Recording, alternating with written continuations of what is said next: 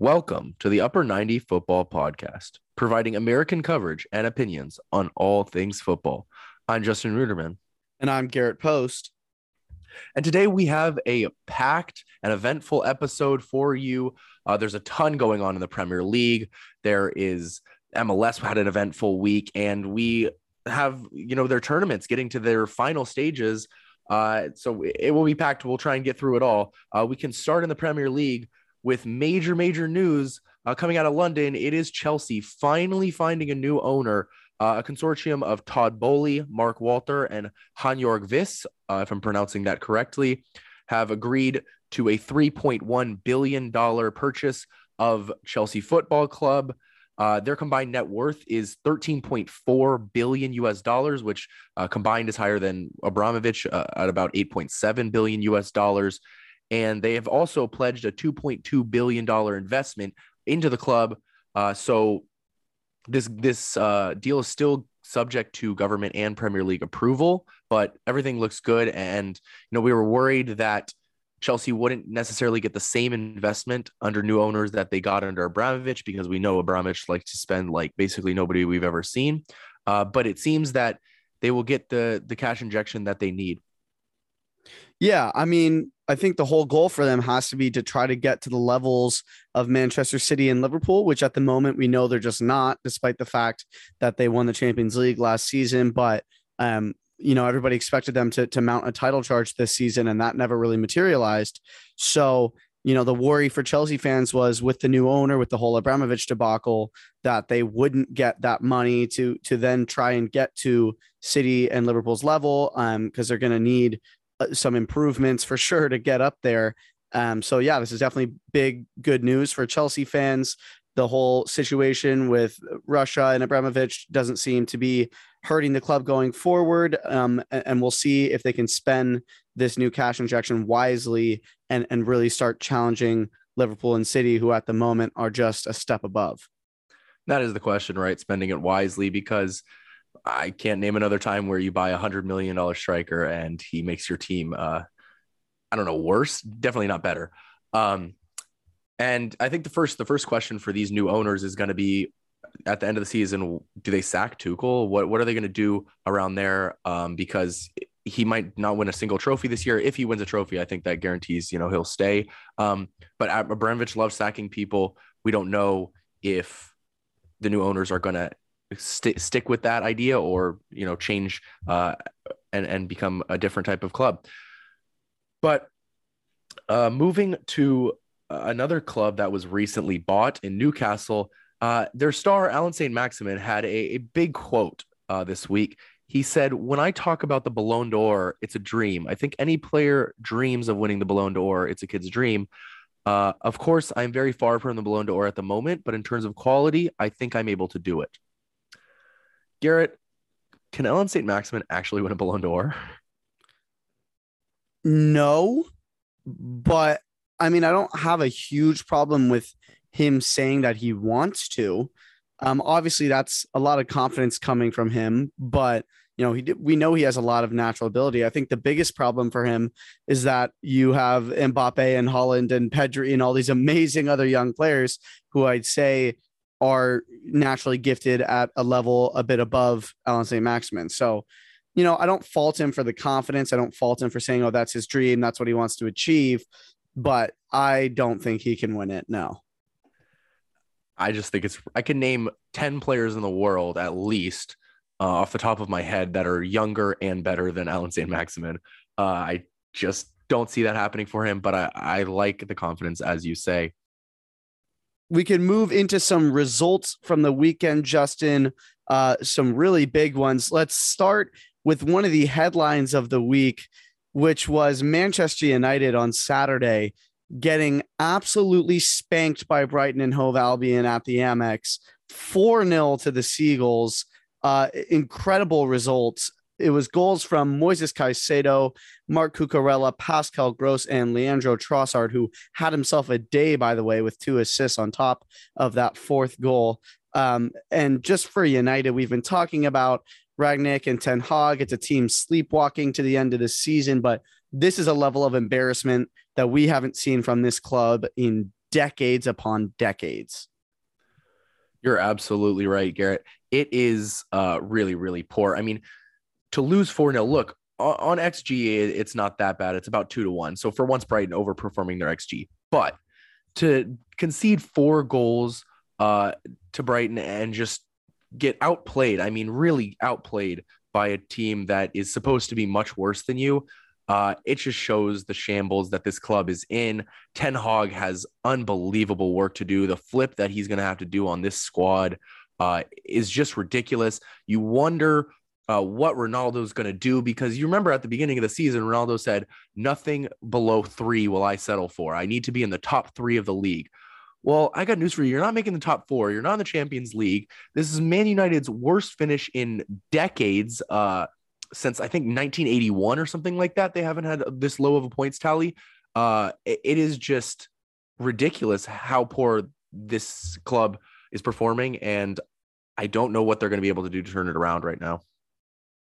I mean, get this, Justin. So Brighton have been significantly better away from home than at the Amex. In fact, coming into this game, Brighton had only scored 12 goals at home this season and then they put four past United. They scored a quarter of their goals at home in this game against wow. United. That wow. is mental. Because this is not just, you know, it's this is not going to some potent team who have good forwards like Leicester or something like that, you know, and getting spanked by Jamie Vardy. This is a team that consistently, if you ask anybody who watches the Premier League, you'd say over the past two, three years, Brighton's number one problem has been not putting the ball into the back of the net. And you go right. and concede four goals to them with a four time Champions League winning center back on the pitch. It's just, I don't, it's just mind boggling. Speaking of that center back, can we call him a flop now? I mean, it has not worked out to plan at all. Uh, none of their center backs are, are of a Premier League class, it seems, because they, they just get ripped apart. I mean, Harry Maguire was benched, who's supposed to be, you know, their club captain and their center back. Varane was supposed to come in and partner him, but both of them have been terrible this season. Yeah, Rangnick brought Maguire off the bench so that it wouldn't get any worse than four. but yeah, no, Varane's totally been a flop. And and I think the the biggest winner out of the Varane transfer is Sergio Ramos because you kind of see how much this man carried Rafa Varane at Madrid. Wow, that, that's interesting point there. Uh, another big game in the title race. Uh, it was Liverpool against Tottenham at Anfield. It was a really good game. The first half was a little bit cagey, you know, Tottenham sitting a little bit deeper, uh, just trying to counter, but not really finding a way out and Liverpool just not being able to capitalize on any chance. Uh, but then it was Son in the 56th minute finding the breakthrough to put Tottenham up 1 0. And you, I mean, as a City fan, I was very, very excited at this point, hoping that they can, you know, maybe hold on for a win and a draw. I would take that's what it ended up being Luis Diaz with a deflected goal uh, in the 74th minute to, to rescue a point for Liverpool. But that is not the result that they needed uh, because they're chasing City right now. And it's not looking likely that City are going to drop points. Yeah, I think this is a result that both of us were happy about. Um, Liverpool, it's starting to slip away here. I mean, 22 shots, but they only got three on target. And Justin, the thing that kind of grinding my gears about this game was Jurgen Klopp's comments afterwards, which he's been getting mm. a lot of stick for on the internet, and rightfully so, because you see whenever someone plays a low block against Liverpool and they don't win the game, uh, they, he just complains about the tactics, complains about defending, sitting deep, and it's like Jurgen Klopp. What do you expect teams to do? Come into Anfield and try to play expansive, crazy football, and basically that's suicide. And you're just going to get blitzed because that's what Liverpool do. But if you can sit back and and make them only put three shots on target out of 22 and get bailed out by a deflection that completely unsighted Hugo Lloris, I mean, I think just think it's ridiculous for Jurgen Klopp to expect anything else. And this is not the first time he's done it. And I'm glad that people are finally starting to call him out, even Jamie Carragher calling him out because it's his comments are just narcissistic and a bit ridiculous. Yeah, controversial. I, I believe he apologized that uh, for that in in criticizing Pep's comments uh, about Liverpool, though, which we will get to uh, in a minute. Speaking of Manchester City, though, they did batter Newcastle 5 0 uh, to put, you know, go three points up uh, on Liverpool in the table, uh, 86 to 83 points. And, you know, it's, it's, they have to win, get seven more points from their next three games in order to secure that title. Uh, I don't see them losing a game and, and, drawing two seems unlikely as well. So it is really uh, a big result uh, at Anfield for Manchester City. And then moving from the title race to the relegation battle, we had we had Norwich relegated a couple weeks ago. It is now Watford officially relegated after losing 1-0 to Palace. Yeah, I mean disappointing for them, but at the same time I think a lot of people saw this. I think Xisco Munoz is somewhere in Spain right now kind of shaking his fist because they sacked him when Watford were in 14th you know, they, they didn't really have a reason. That, that was pretty good. 14th. So, I mean, we know that Watford just sacked managers just because I guess, you know, they sack managers and vibe is their strategy going into Premier League seasons, and then they get relegated every time. So I, I just wonder when are they going to learn?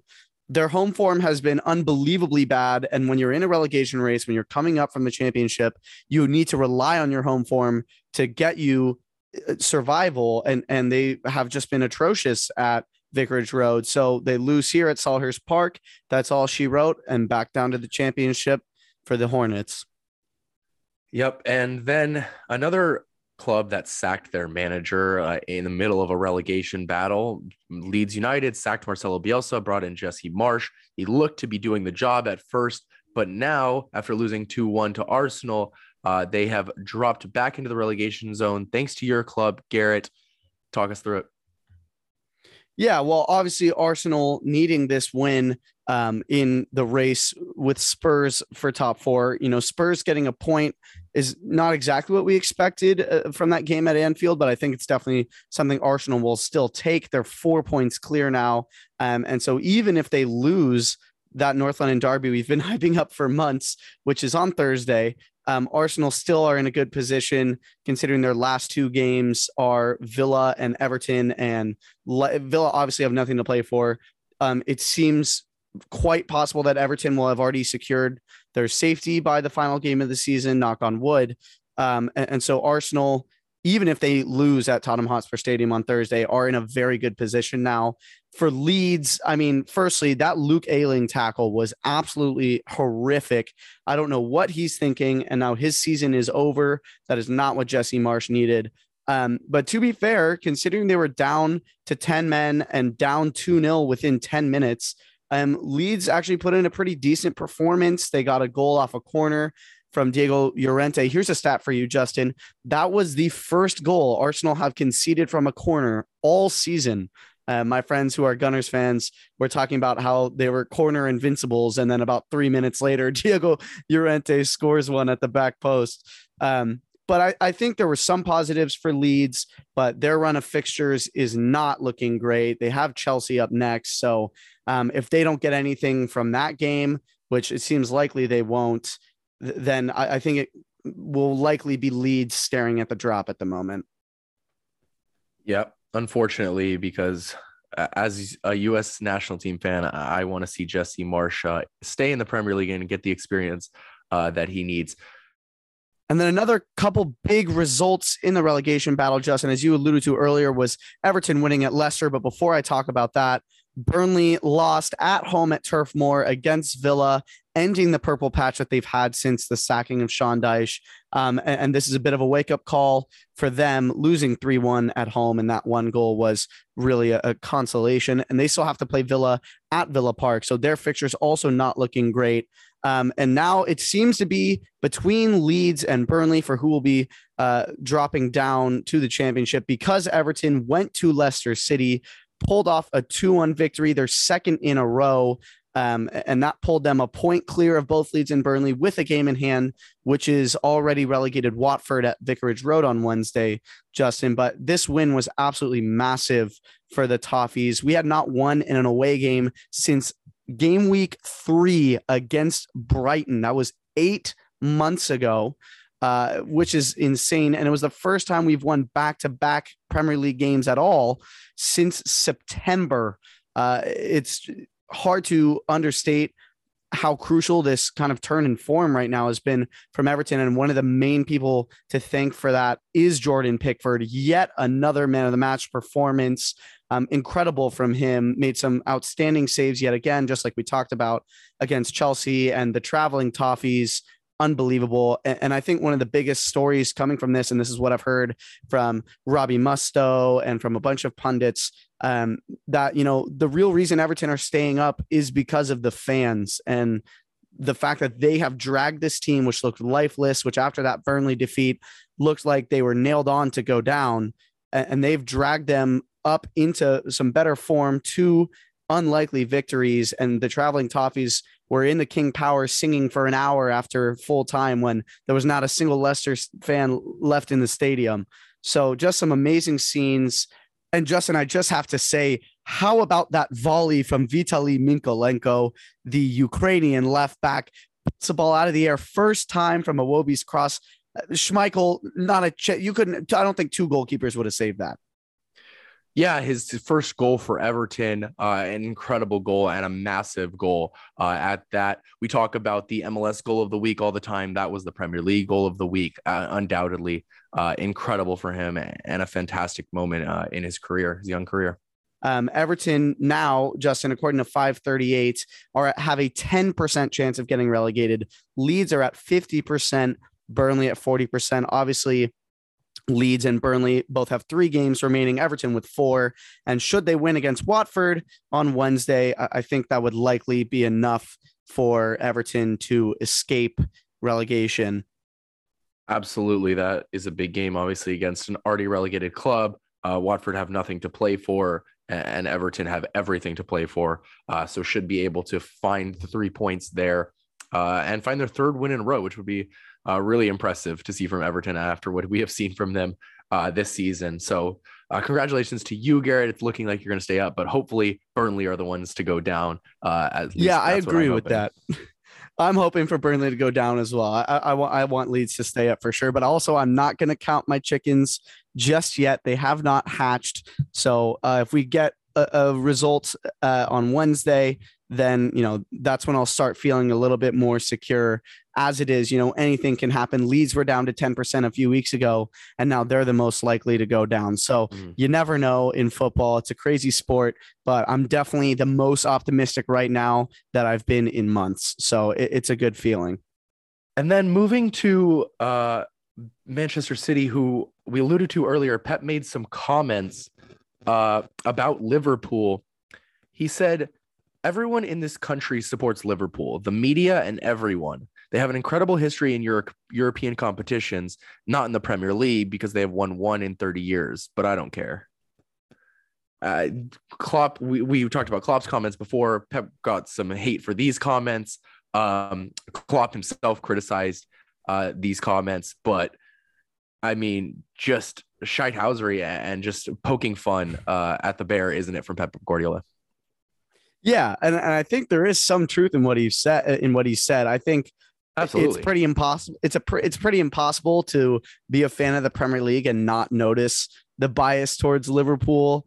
Uh, I mean, even during the Champions League midweek, when you know they almost blew it against Villarreal um, in, in, the second leg of the semifinal, when Villarreal scored the second goal, you could hear the commentators sounded so deflated because it was not what they wanted to happen. Um, and you know, obviously Pep and Klopp kind of in some mind games at the moment about the comment of oh most of the people in this country support Liverpool. I mean, most of the people outside of Liverpool support Liverpool uh, because there's nothing more scouse than being an Evertonian, which is a great quote. Uh, but I, I totally agree with the the media bias. Although I think he's underestimating the blue half of Merseyside. Well, yeah, that's what that's what Klopp said. He said, "Well, 50-50 in Liverpool." Uh, which I'm sure that you would disagree. That's with. generous. Yeah, that's generous. but uh, but overall, yeah. And then and then a, a, question was asked to Pep after after Wednesday's event, which by the way we'll get to in a second. Uh, you must be ecstatic with that performance, uh, the the Newcastle performance and that result in the scoreline. Uh, Pep said, "Did you have any doubts? Yes, you're a Liverpool fan. Come on." And the reporter said, "No, United." Pep said, "Oh, I'm sorry." Uh, basically, basically, 50% Liverpool fans, 50% United so fans in the media. Uh, Pep is just having fun, and it shows how relaxed he is. I mean, he's just. I, have never. I mean, look, Pep has always had fun in his press conferences, right? He's always had a joke in him. Um, but this season, especially, he's enjoying himself, and it's really fun to see, even when he's under pressure, uh, as he is obviously needing to win these games. But he is just uh, enjoying the moment. Yeah, and especially considering the absolute heartbreak which happened last week, which we will talk about in just a little bit. Um, I think it is good to see him kind of lighthearted in his post-match comments. Obviously, a fantastic bounce back performance against Newcastle, which will kind of help City move on from what happened at, at the Bernabeu. But Justin, the other huge news coming out of Manchester City Earlier today, reports from David Ornstein and Fabrizio Romano. Here we going, Erling Haaland to Manchester City. We've been talking about it for months. We both said that's where we thought he would end up, and now that is what is going to happen. Uh, City have told Borussia Dortmund they will be activating his release clause, and he will be getting a contract that is pretty much on the exact same level as that of Kevin De Bruyne through to 2027. Locking down Haaland for five years, you must be over the moon, Justin. Absolutely. You could say I'm over the blue moon, huh? Um, but no, with this transfer, I just didn't want to count my chickens before they hatched. As you were saying earlier, we both thought that Haaland would go to Manchester City, but it was a long process. Uh, obviously, Real Madrid were in the the race for him, Barcelona as well, but Barcelona couldn't really match the offer um, that City put forward which, as you mentioned, is basically what Kevin De Bruyne is going to get paid. Kevin De Bruyne is on about 375,000 pounds a week. Uh, Erling Haaland will get about 350,000 pounds a week. So, uh, very, very close to Kevin De Bruyne, but not breaking the wage structure there. Uh, there were reports that uh, it might have, uh, as well as the release clause uh, has been reported to be 75 million euros for a long time, but Fabrizio Romano has told us it's, it's going to be closer to 60 million, so even a little bit cheaper. Uh, but Real Madrid were giving a very similar offer. Mino Raiola, before his untimely death, was working very, very hard to get a similar offer from Real Madrid, which uh, he got. So it was simply uh, a case of Erling Haaland choosing Manchester City over Real Madrid. And I think that is the big uh, statement here because you know Real Madrid are the historic club and, City supposedly you know the little guy trying to become the big guy. Um, and Madrid accounts were trying to make excuses uh, immediately after the announcement saying, "Oh, well, injuries were an issue," or that uh, Haaland was worried about the competition at Madrid with Benzema and Mbappe potentially coming in. None of these uh, were really true. It's just that Haaland decided that he wanted to go to Manchester City um, this deal has been done for a, couple weeks verbally, uh, but finally he, he has passed his medical, and Manchester City have informed Dortmund, as you say. So it, it's now official. And the reasons uh, that Erling Haaland chose the Manchester City project is first of all, he, he just likes the project. He thinks that it's going somewhere. Um, and he also loves Pep Guardiola and thinks that you know, he will be there for a long time, which is, you know, alluding to a, a Pep Guardiola contract extension, which I think is very likely to happen as a result of this. Um, and then, of course, his father, Alfie Haaland, played for Manchester City. Uh, Erling Haaland has been a Manchester City fan since he was a boy. Uh, so, to that, of course, is going to play a factor as well. Um, but when you just look at what this man has done, I mean, in his three years at Dortmund, he played 66 games with 61 goals and 15 assists. I mean, nearly a goal a game is a ridiculous uh, tally to have. You look at his uh, XG in those 61 goals, it was from 48 XG. So he's over, way overperforming his XG, meaning he's scoring more goals than uh, he would be expected to score with the chances that he's getting just a clinical finisher, exactly what uh, Manchester City need. And then I, I just think it's going to be incredible to have Haaland and Foden, two 21 year olds. I can't remember another time we've had two uh, incredible talents this young in on the same team. I, in my opinion, two of the top five young talents in the world are not going to be on the same team uh, playing together, which is just going to be incredible. And both have been Manchester City fans since they were a boy. Obviously, Foden coming up through the academy. Uh, and then, of course, Julian Alvarez, who was assigned a couple months ago by Manchester City, is now going to be the backup and to Haaland probably. And I mean, two really young, promising strikers for Manchester City uh, to develop in the absence of Aguero and have been trying to fill that gap. Finally, uh, it seems that they have uh, been able to replace him. The, that famous Pep Guardiola quote, "We cannot replace him," but it seems finally uh, with this Haaland transfer that they have the you know the biggest question mark around Haaland is can he adapt to the Premier League and the difficulty? I think that there's going to be no problems uh, with him adapting. You see, eh, when he got to the Bundesliga with Dortmund, his debut, 23 minutes off the bench, hat trick. Uh, you can say, okay, it's the Bundesliga, it's a farmers league. Okay, well, in his first game in the Champions League, uh, he had a first half hat trick for Salzburg in you know the biggest competition he's played in.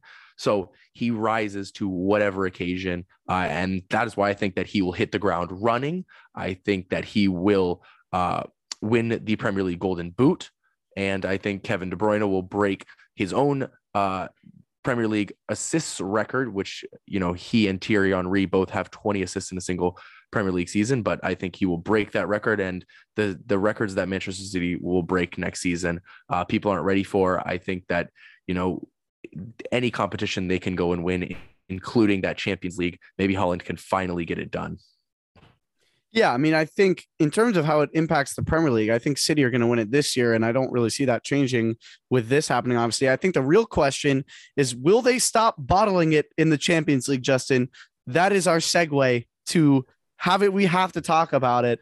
One of the most insane bottle jobs I've ever seen in my life. I, I'm sorry to break it to you, but I mean, Justin, I was uh I had it up on my phone. I was uh in class and I put my phone down on my desk. It was 1 0 City after Mahrez's goal. 88th minute, I was like, ah, they've got it under wraps. Liverpool City UCL final. It's what football wanted, you know, but the best two teams in the world. Uh, I do this activity, come back to my phone, and it's 2 1. And I'm like, what? Oh, man. That was the most brutal, what, three, three minutes and then six minutes of, I mean, I can't even put it into words how painful that was. Um, you know, once the first one went in for Real Madrid, I just the second one's coming. I mean, Real Madrid, this is the story of their season uh, in the Champions League, isn't it? Because in the round of 16, they trailed 2 0 uh, in the 60th minute against PSG. They won that 3 2. Uh, they trailed 4 3 in the 79th minute against Chelsea, won that 5 4 in extra time. And then, of course, they were down by five goals to three on aggregate in the 89th minute. They had a 1% chance of qualification. Manchester City, 99% in the Champions League final. Uh, and as you said, I mean, that is as big of a bottle as it can get. Uh, it, it is painful. And as you say, not only is it what uh, Real Madrid have done this season, it's what Manchester City have done for years. It, it's I mean, I don't know if this is the most painful one because obviously the the final last season was disappointing. I don't think it was quite as painful just because of the the way it happened uh, was ridiculous. Uh, getting beat by Lyon was embarrassing, but it wasn't this painful. The the one that really sticks to me, uh, you know, even Liverpool obviously uh, beat us 2017, 18. That was not good, but but it was also you know just they outplayed us and we deserve to lose that probably. And then uh Monaco also embarrassing, but that Monaco team was was was insane, wasn't it? They to were, me, the one, yeah. yeah, to me, the one that that really sticks is Tottenham because it was similar to this. It was uh, so close. It was late goals. It was Raheem Sterling scoring the goal, and you thought that we were through, and then VAR takes it away, and it's just all the emotions. It's the only one I can compare to this, but this is this is worse, man. It really is. It's completely painful. And then you go to extra time and you know that we're just uh, not gonna be able to to win even in the second half of extra time after we were we just couldn't create anything. I mean, there was nothing creative. Uh, the Grealish had a chance to make it 3 0. Uh, that would have put it away, or 2 0 in the game, sorry. Uh, that would have put it away. Didn't happen. Uh, and, you know, I, you can criticize Pep for bringing off Kevin De Bruyne, but you know the goal was scored after he was came, he came off. So is it really that? I, I don't know. The game flow chart would tell you Manchester City were the better side. To me, Real Madrid were the better side in this game and deserved this win. Uh, I think it's the first leg uh, when you only win 4 3 because you had an, an, incredible amount of chances. I think that's where you really have to look and say that is why Manchester City didn't win this tie. Um, and just the mentality you've been, I said it before the game, mentality is going to be so big in this game because uh, Real Madrid are, are the, the, kings of this competition, right? And, Manchester City are the minnows trying to finally get uh, a win in this competition. Kyle Walker was incredible until he had to come off, uh, and that was you know not helpful as well. Unfortunate penalty call. Um, the we can you can look at the refereeing because Casemiro should have been off the pitch. Right, he yeah, had at least yeah. at least three definite yellow cards. Um, one with a scissor tackle on Kevin De Bruyne, immediate yellow card, no questions pulling back Phil Foden by his shirt from behind. I've never seen that not given as a yellow card. It's the first time I've ever seen that in my life, honestly. Uh, and then I believe the third one was on Bernardo Silva from behind, you know, a similar scissor tackle to what he did to Kevin De Bruyne. That's three. Uh, he didn't get a single of those yellow cards. It, it really is mind boggling that, but, but you can't blame uh, even that because you should have been able to, to win this game. Yeah, I mean, you say Haaland, you know, can solve the problem of scoring goals, but scoring goals wasn't your problem in this tie. You had five. That should be enough to get through. It was conceding that was the problem, and conceding in flurries, in bursts. It's been what's been undoing City for a long time in the Champions League. Is you know you have a lead, and then you you gave up two goals in 60 seconds essentially and that's what you know ends up getting madrid back in it they have all the momentum they're at home they have magic and then karim benzema's never missing that penalty he's just not going to so i mean as much as yes Haaland will help going forward i think questions need to be asked of laporte i did not think he was good in this game especially in the crucial moments obviously uh, ruben Dias being injured now is not great for your title charge so i mean yeah, it, it's just getting a bit inexplicable that City keep bottling it like this. And I do think that it impacts Pep Guardiola's legacy. I really do. I just don't see how you can do this for like seven years in a row and not have it impact your legacy. It's a bit mental to me. Um, and then just on a quick side note about Casemiro, I feel like this is becoming a trend now, Justin. We're seeing it a lot where players should be, you know, there's players who have two, three, four yellow card tackles in a game and they're just getting away with it. And in that Spurs Liverpool game, I forgot to mention this earlier. Fabinho had about four yellow card offenses in that game and did not get booked.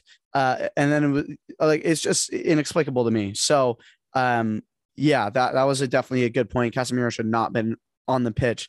And before we move on to Liverpool, Justin, one other thing that I I tweeted this right after uh, full time in the second leg at the Bernabeu. I said Surely that was the most dramatic Champions League semifinal tie of all time.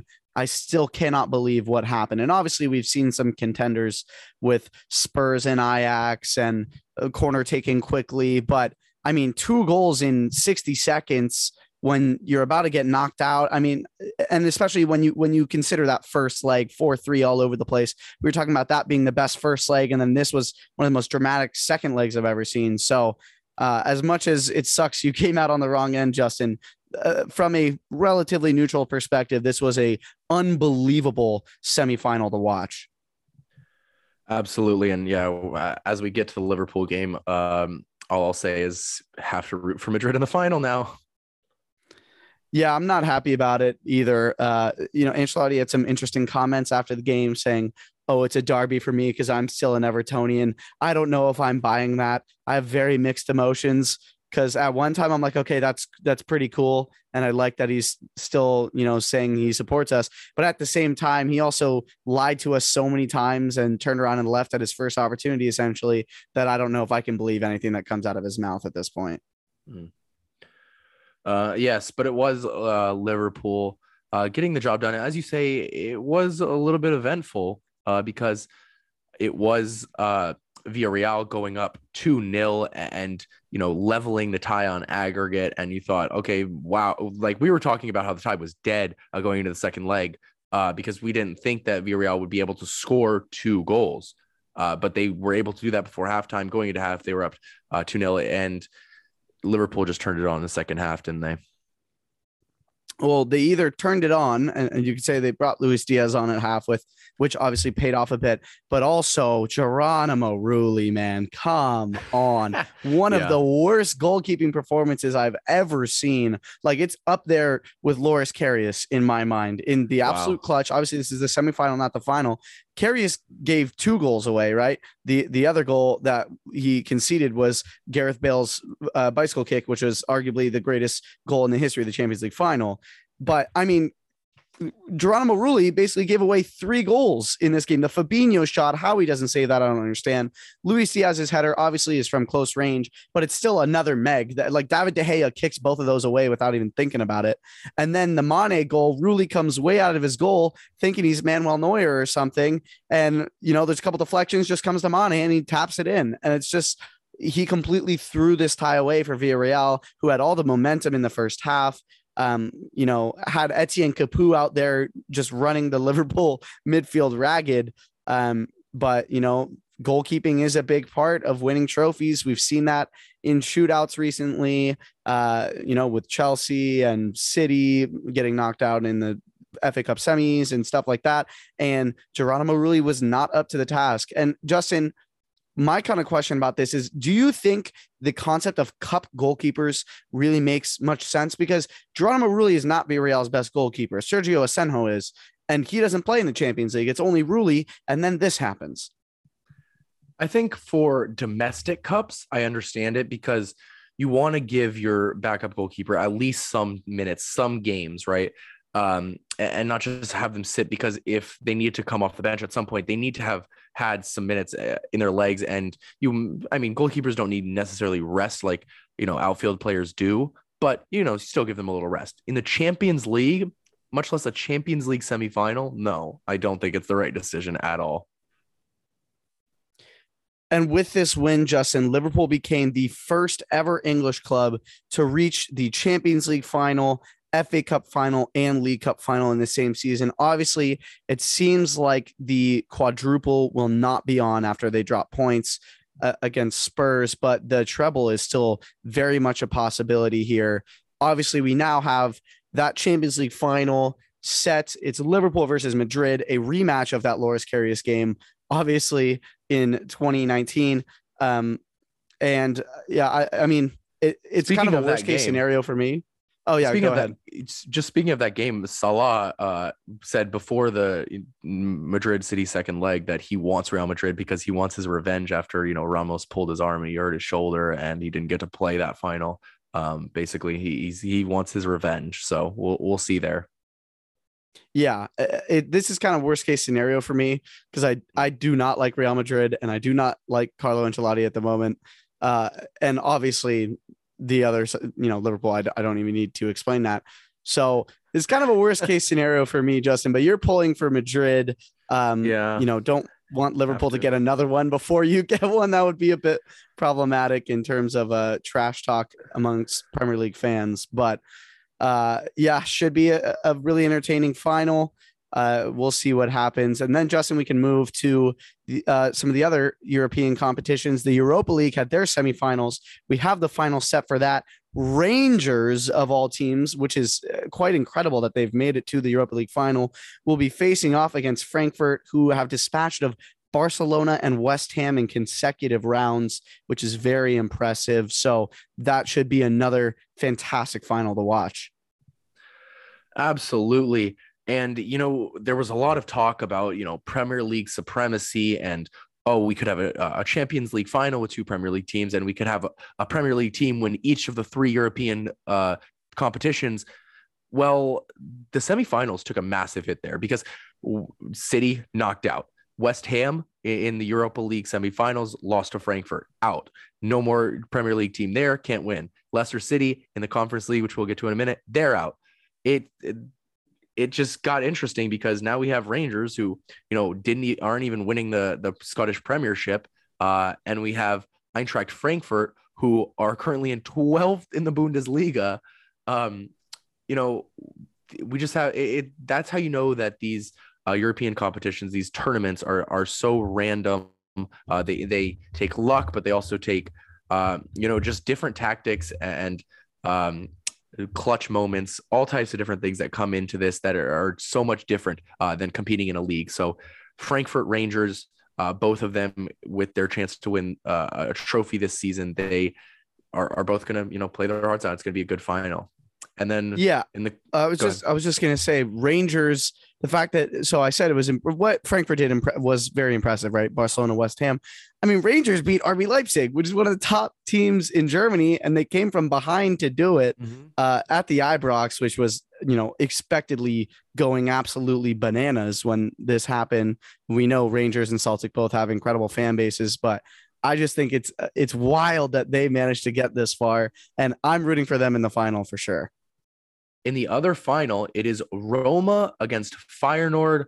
Uh, again, these teams are not, you know, the top teams in their league. Feyenoord third in the Eredivisie, Roma in sixth uh, in, in Serie A, which at the beginning of the season, I thought Roma had, had a good squad and, and could compete, maybe even get a Champions League spot, uh, which doesn't seem like it's happening right now. But Jose Mourinho was crying after the semifinal, uh, getting Roma into a final. Uh, he made a joke in his press conference that winning a semifinal gets you into a final, unless you get sacked, of course. I didn't hear that. I love the shots at Spurs. They're still so dumb for that. But yeah, Roma with the talisman, Tammy Abraham. I mean, this was a shite house of, a second leg for Roma when you look at it. 68% possession for Leicester, 13 shots to Roma's four, but they both had two on target. Um, and Leicester's goal actually came through an own goal, but Roma doing enough. Um, and, and, you say they're not a top team in Italy, and, and that's true, but this is the conference league, so you're not going to have many top teams in it. True, true, but it's still, yeah, they're, they're probably are they the best Italian team uh, in this competition? They might be. So fair enough there, but uh, you know, still beating Leicester uh, is an impressive win. Although you know Everton just did it, so maybe not so much. wow, no, no. I mean Leicester in 14th. To be fair, they're they have not been good this season, and honestly, Justin, I'd be a bit surprised if Brendan Rodgers was still in this job come next season because the drop off has been uh, just unprecedented. Almost winning the FA Cup, bottling. I mean, they're they're good at bottling things in May. To be fair, you know they did it two years in a row, somehow not getting Champions League qualification, but now 14th, losing to Everton. Uh, yeah, not great. Not great. Uh, and then moving from the Champions League, the European competitions, to CONCACAF. Uh, it is the CONCACAF Champions League final uh, at Lumen Field, a record crowd in Seattle. Uh, and we predicted it. Seattle getting the win 3 0, a, a, very commanding performance from Seattle. Um, Raul Ruidíaz with a really impressive performance, getting on the score sheet as well. I mean, all we can say is this is Seattle. They're the first team to ever win this Champions League from MLS in the 14 years of its existence. Uh, finally, it's been done. And now, hopefully, many more MLS teams can do it. Yeah, and you know we we talked about it pretty extensively. I mean, Seattle are one of the paramount franchises in this league, and you know I have absolutely no problem with them being the ones to break this wall, to break this glass ceiling for MLS clubs. Um, they deserve it.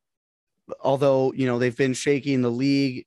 I mean, this was a commanding victory for them. Five two on aggregate. Um, you know, didn't lose either of the final legs. So yeah, well done, Seattle. The scenes at Lumen Field were pretty fantastic, and you know, really excited to see how the MLS can compete going forward in this competition for the years to come. Absolutely. Congratulations to Seattle. Well deserved. And then moving elsewhere in MLS, uh, we had a couple trades, which we'll keep you up to date on. Uh, Chase Gasper went from Minnesota to uh, the Galaxy for four hundred and fifty thousand dollars in twenty twenty three. GAM, yeah, it is a lot. That's that was my first reaction. I think maybe because it's not uh, money from this year, it's money from next year, so they had to bump it up a little bit, maybe. Um, but still seems like a lot. Gasper got his first minutes for Galaxy this weekend. Uh, and then Jake Mulraney went from Atlanta to Orlando for 200,000 uh, uh, up to 275 if the incentives are met. Uh, also in general allocation money. But I mean, Jake Mulraney, good player. I don't know why he's you know half the price of Chase Gasper. A little bit confusing to me there. Yeah, I think the thing about the future GAM it must be part of it. But I mean, it's next year. It's not like this is way down the line. So it still right. seems like that's an overspend from the Galaxy um, and, and a pretty decent deal for Orlando. Absolutely. And then more news coming out of ATL. Uh, this was bad news. Uh, obviously, the game was good news. They, they smashed uh, Chicago 4 1. Uh, Cisneros got a hat trick. Uh, but the bad news Miles Robinson has torn his Achilles in that game um, and is likely, you know, out of the World Cup for the United States. Very unfortunate for him and the team because, you know, he has been a, a basically a lock starter at that center back position for a few months now. Uh, and which you know a few months is what it's going to take to get over this uh, injury probably about six months so it's just it's just going to take too long with the uh, world cup in november but this is what I will always say, man. We need to not have turf in the MLS. It leads to too many injuries. And until we get rid of turf in this league, uh, it's just going to continue to cause a problem. Yeah, I totally agree. And and just in terms of now the center back situation for the USMNT, I think we would be really surprised not to see John Brooks getting called back into camp. We know that he's not particularly been on Berhalter's good side since dropping some pretty poor performances towards the beginning of World Cup qualifying. But with Miles Robinson, who you're right, was uh, you know, has been a locked in starter, had some big moments, you know, such as his goal against Mexico in the Gold Cup final. Uh, so it is a big loss, but hopefully John Brooks can come in and and you know be a veteran next to likely Walker Zimmerman or whoever whoever else it might be. I'd be surprised if it were uh, like Chris Richards or something. So Brooks and, and Zimmerman, I think we might end up seeing that being the center back partnership. But Justin, what do you think about that? This is a big debate uh, um, among the USMNT fans right now, right? Because the look, John Brooks should be in the camp. He should be on the USMNT roster, and he should be a starter for the U.S. national team. But I don't think it will happen. I don't think that Berhalter's going to call him in because all the reports are saying that the relationship that they have is not getting any better. Uh, it's Berhalter's just not interested in bringing Brooks back to the national team, which is just detrimental, really. Uh, it's another reason uh, to be Berhalter out. It's just n- not uh, logical to allow your best players to not be in the squad just because you don't have a, a good personal relationship with them. Not to mention, as a coach, that's your job uh, is to have a good relationship with them and make them want to play under you. But it is very disappointing to me that I have to say that I don't think Brooks is going to uh, be called up. So we'll see who ends up filling in. That's definitely going to be a big discussion over the next few months, Justin. But turning back towards MLS, some other action this week. We had Shinyashiki, who we talked about that transfer from Colorado last week. He scored on his debut for Charlotte in their 1 0 win over Inter Miami. Uh, so that's pretty interesting to see. You know, we talked about that transfer, how it made sense for both sides, and he's hit the ground running already. As you mentioned, Ronaldo Cisneros with that hat trick for Atlanta, obviously on loan from Chivas, a great performance from him. And then Justin, there's a bit of a of a debate about the goal of the week. Um, you know, I, I wouldn't say this has been the strongest week. It's probably been arguably the the weakest week in terms of MLS goals uh, in the hashtag League of Bangers. But right now, Cisneros' first goal is dominating the poll on Twitter, even though you and I both think it's not. It, it should not be the goal of the week. Yeah, uh, as you say, Cisneros. Look, Atlanta fans, I love you. Go dominate the poll, man. But that is not the goal of the week.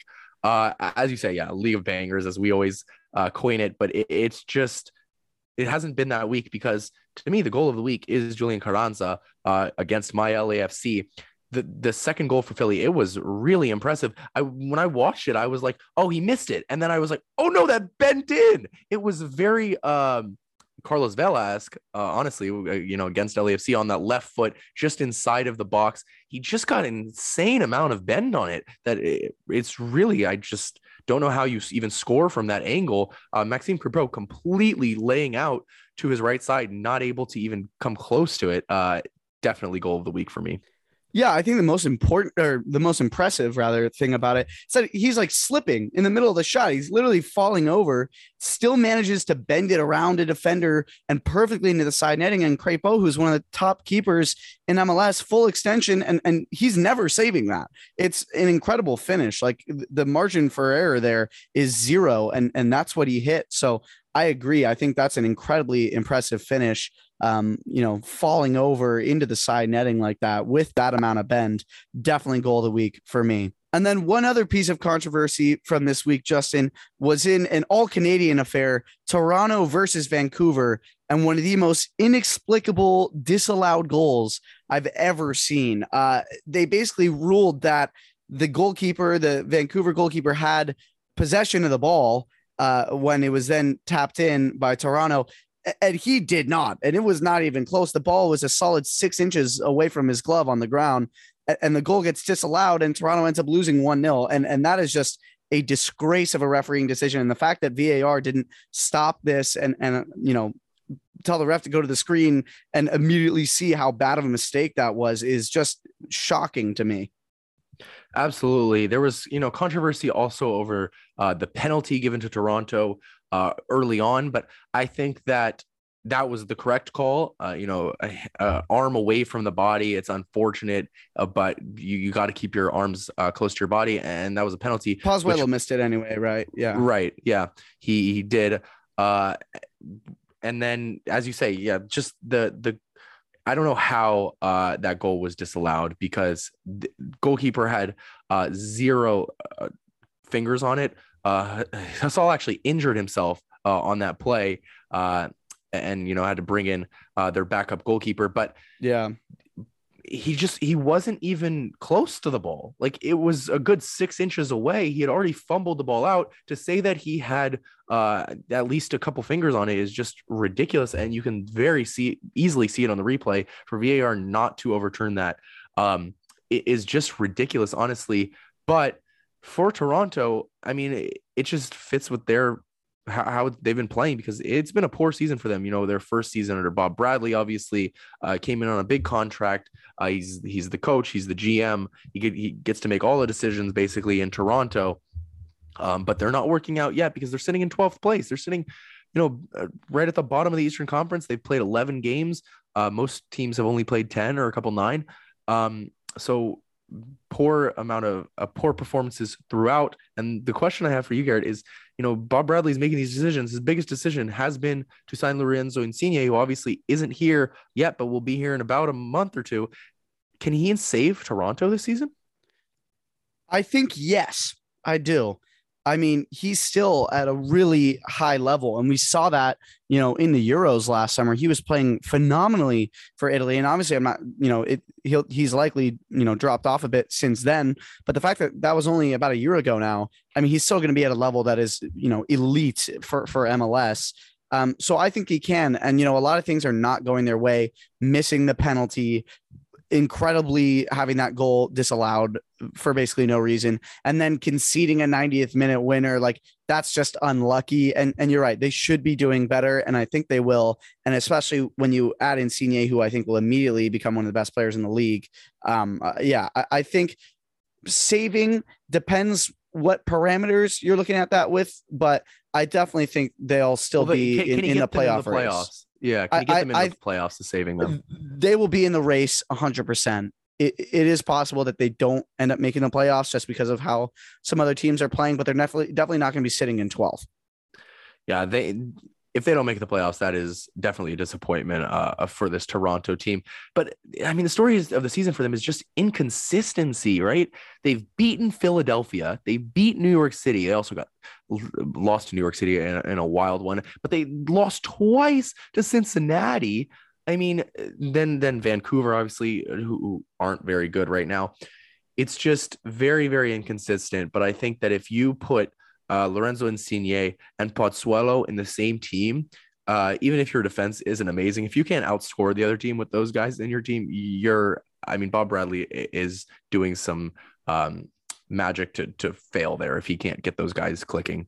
Uh, so, yes, I think that he should uh, turn them around. And speaking of turning them around, it's your team, Garrett, who I believe got their first clean sheet of the season.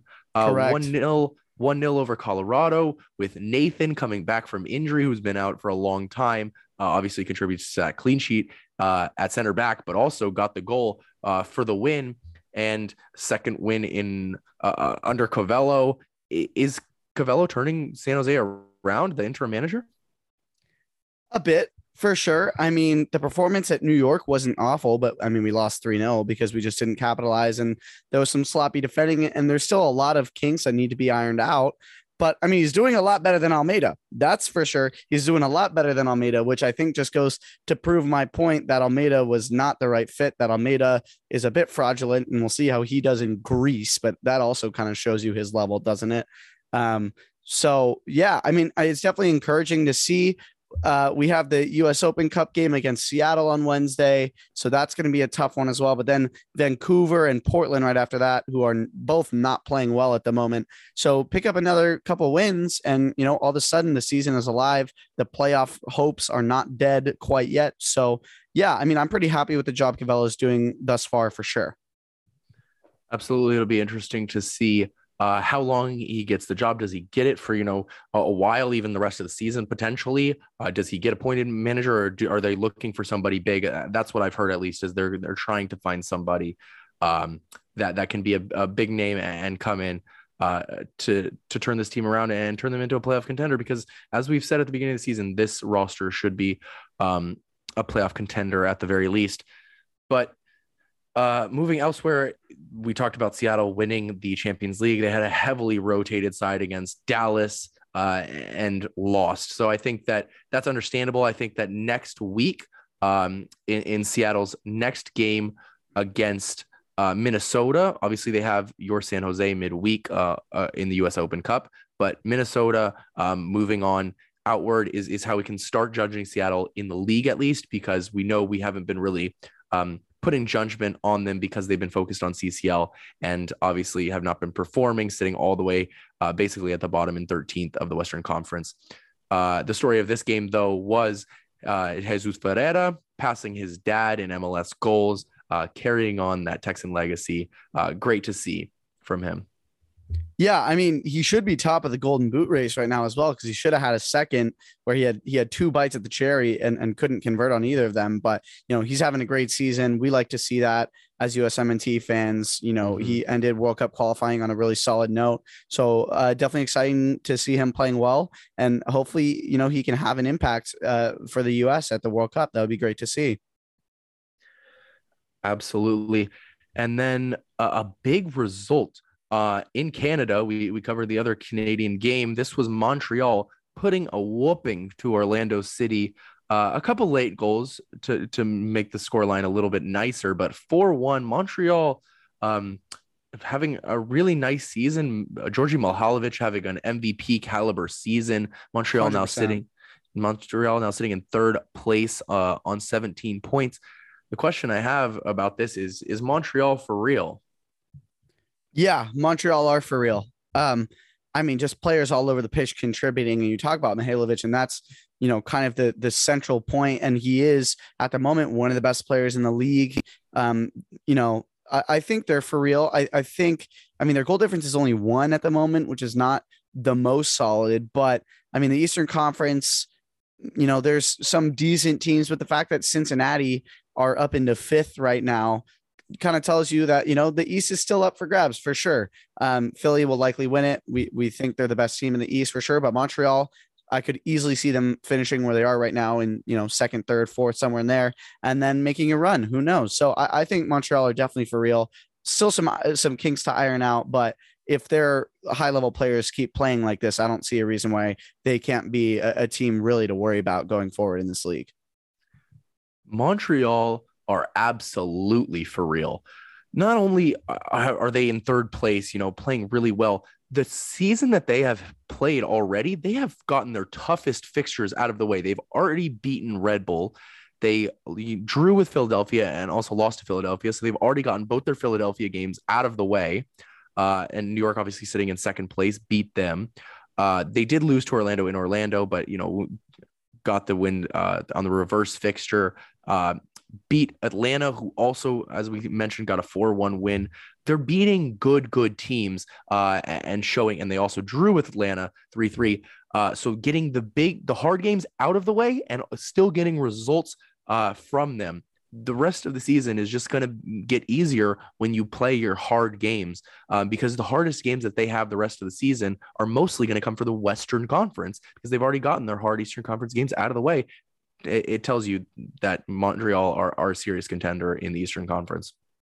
I think you can kind of apply that same concept to Nashville, Justin, because although the fixtures, you know, in, in terms of who they're playing is not as favorable in terms of you know they've gotten all their hard games out of the way but they played so many road games to start the year that they're going to have a lot of home games going forward and they will be capitalizing on that brand new atmosphere at geodis park as we talked about last week. So i think the same uh, concept applies to them and we could definitely see them rising up in the table just due to the pure amount of home fixtures that they're going to have. And that is a perfect transition garrett because the other topic i wanted to bring up is the, just the overall topic of expansion teams. Uh, and in the past in MLS, uh, in the past few years, you know, they have really struggled uh, to to fit in, and they've always sat at the bottom of the league. Have been you know easy wins, which you don't necessarily have in MLS all the time, where you think, okay, we go there and it's an automatic three points. Um, that has been a few teams, uh, you know, Cincinnati, Inter Miami, uh, Nashville, their first season were great, but they were better, you know, last season. Um, Austin were not very good last season, pretty easy to win games. But now you look at it, Cincinnati all the way up in fifth place, Charlotte in their first season in eighth. Uh, Atlanta have, you know, it's Atlanta have always been doing it. It's been Atlanta and LAFC that were the two that really fit in. But now, um, Inter Miami, even though you know they're still not great, they're you know on 10 points they're at least able to win a game um, they have three wins on the season already so it's a little bit different uh, austin obviously competing at the top of the western conference uh, which we'll get to in a minute and nashville of course i mean all of these teams finally fitting into the mls it seems to me yeah, I, I agree. I, I think it's good to see as well. Um, and if anything, some of the older clubs are really struggling at the moment. You know, looking at your Toronto and your DC who have been around for a long time and mm-hmm. you know the Quakes founding members obviously you know Seattle in 13th but they've only played 8 games so that's a little bit different. But yeah I mean I think you're right. And looking at the playoff spots right now there's a lot of teams that we've seen their inception within the last 5 6 years. So no I totally agree with you. Yeah really really is good to see. Um and then moving on to specific fixtures we there there were a couple really really good games. A lot of fixtures i mean this this week because there weren't that many great ones last week. Um, but we had starting with uh, the second versus the third in the western conference uh, it is austin uh, hosting la galaxy at the q2 stadium. Going into this game obviously uh, austin were sitting in second place galaxy sitting in third place in the western conference uh, a massive game. Austin could go back top of uh, the Western Conference and, and top of MLS if they were able to win this game, but they weren't. Garrett, it was a rather boring game, a little bit weird. Uh, not too many chances. Uh, the one goal that came came from Marco Delgado, a result of a poor defensive clearance, and he just buried it from about 30 yards into that corner. Poor goalkeeping as well, in my opinion, from Tarbell. Um, and that was the only goal of the game uh, early in the sixth minute, and just not very exciting as you would have hoped this game would have been uh, in Austin. Yeah, I mean, Driussi had some chances to score for sure. He hit the post from a free kick, but um, 13 shots, two on target, just not clinical enough uh, from Austin they were their quality in the final third was lacking and the galaxies wasn't because they had that fantastic finish um, which was almost not in the final third considering how far out it was but you know in off the post bottom corner kind of the hardest thing for a keeper to save um, and and they rode that you know sixth minute and, and they defended well enough that that ended up being enough for them to pick up the win and that has become the story of the Galaxy season, huh? They're kind of 1 0 merchants. I believe that's the fourth 1 0 yeah. win that they have uh, this season. They've also lost 1 0 to Orlando City. That is what they do. They just score a goal and defend, it seems. To be fair, they could have also won this 2 0 because Chicharito missed an absolute sitter at oh. the back post. You don't got to tell me that was ridiculous. Didn't have his face to help him out on this one, did he? Um, but just embarrassing uh, from Chicharito. I'm supposed to I'm supposed to believe this guy's the best striker in the league. Uh, I, I, can't can't be told that. Um, so, eh, but Galaxy did close the gap on Austin now uh, to only one point. Uh, Austin still sits in second though. Galaxy third. Uh, Dallas also uh, on 19 points in, fourth. And then the biggest game of the week, which you would think, you know, two versus three in a conference, probably the biggest game of the week. Nope, we had one versus one. LAFC versus Philly, the top of the West versus the top of the East uh, at the Bank of California Stadium. It was a, an entertaining game uh, for sure. Definitely uh, dominated by LAFC. Philadelphia, you know, only two shots on target, but they buried both of those shots on target. One of them we discussed earlier as the goal of the week, Julian Carranza, the second one. Um, but it, it was Gazdag getting the first uh, goal in the ninth minute for Philadelphia who, by the way, is also having an incredible season. Uh, MVP caliber needs to be talked about. Um, but LAFC had you know three chances in the first ten minutes, dominating that first ten minutes. But it was Philly finding the goal against the run of play, uh, and then uh, Opoku finding the equalizer. Philly up again. Franco Escobar equalizer in the 82nd. So it, it's again we talked about you know Galaxy have their story, LAFC have their story as well, which is they don't play great in the first half. They go down usually, um, but they come back and, and, find a win or a draw. They now, after going down uh, in games, they have three wins, two draws, and one loss on the season. So that's a great record when you go down, but shouldn't be going down so often uh, as a top team. Yeah, I mean, a lot of visiting teams have been able to take the lead at the Bank of California Stadium, and that's honestly probably been LAFC's biggest concern so far this season because otherwise, uh, you know, it's been going pretty well. Found a way to get back in this game, and then Justin Mamadou Fall with the bicycle kick, mm. basically mm. with the last kick of the game, but it gets cleared off the line. If that had gone in, man, that I mean, there's your goal of the week, and and definitely it would be a goal of the season contender likely. Absolutely, and I'm glad you bring up Mamadou Fall because this is a guy that the entire league doesn't know about yet, but they're about to, and they should be paying attention because Mamadou Fall is a young 19 year old center back. He's got all the physical attributes you could want. Uh, he people his nickname is Air Senegal because he is so dangerous on set pieces. He can get above basically anybody uh, in the league. Uh, he's still a little bit raw defending, but he he's you know improving. He's still young, uh, but this is a guy who's going to move to Europe very soon uh, and could make a big splash. So keep your eyes on him. And with that, Justin, we can bring this episode towards its end, but we have a bit of a new segment this week called our moment of the week. So we've each picked uh, a moment or an event at some point during this week that we haven't already mentioned, um, just to to highlight. So I'll go ahead and start that, Justin. Mine has to be Bristol Rovers securing promotion automatic promotion to League One in the most dramatic of fashion. Going into the final day, they were level on points with Northampton, but Northampton's goal difference was better by four, which means that they needed a five goal difference swing um, in order to to get that automatic promotion. Northampton won three one, um, and and so what ended up happening was Bristol Rovers needed to win by seven goals to secure automatic promotion, Justin, and they did it. Absolutely insane from Joey Barton's side. He's the manager of all people, which is a bit crazy because when you think of a team, you know, free flowing attacking seven goals, you're not thinking of uh, Joey Barton, are you? But uh, an incredible p- performance there and a, a, miracle in the lower leagues. And I just thought that was absolutely incredible to see. Absolutely, Garrett. And I love that we've brought this new segment of our moment of the week into these episodes because these this needs to be talked about and we normally wouldn't be covering you know lower leagues or random leagues around the world that uh that we don't normally get to uh but these moments that uh, are just so incredible need to be uh covered and so i'm glad that we are doing it.